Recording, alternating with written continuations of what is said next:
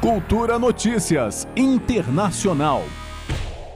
Falta menos de uma semana para a decisão das eleições gerais na Colômbia. As pesquisas de opinião mostram um cenário apertado.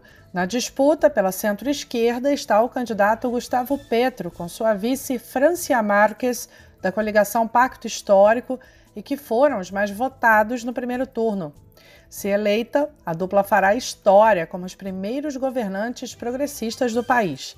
Já a outra dupla na disputa, Rodolfo Hernández e Marilyn Castillo, são os candidatos que unificaram a direita em torno da chamada Liga e que representam a tradicional tendência colombiana de eleger direitistas e neoliberais. As mais recentes pesquisas de opinião indicam um empate técnico entre eles. Uma delas, da empresa Ivamer, aponta Hernández com 48% e Petro com 47%.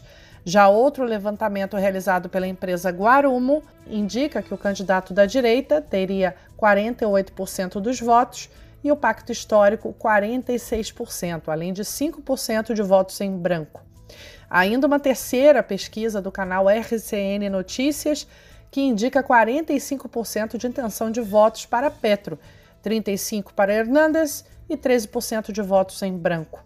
No primeiro turno, Gustavo Petro e Francia Marques conseguiram 40% dos votos válidos, o equivalente a cerca de 8,5 milhões de votos de diferença.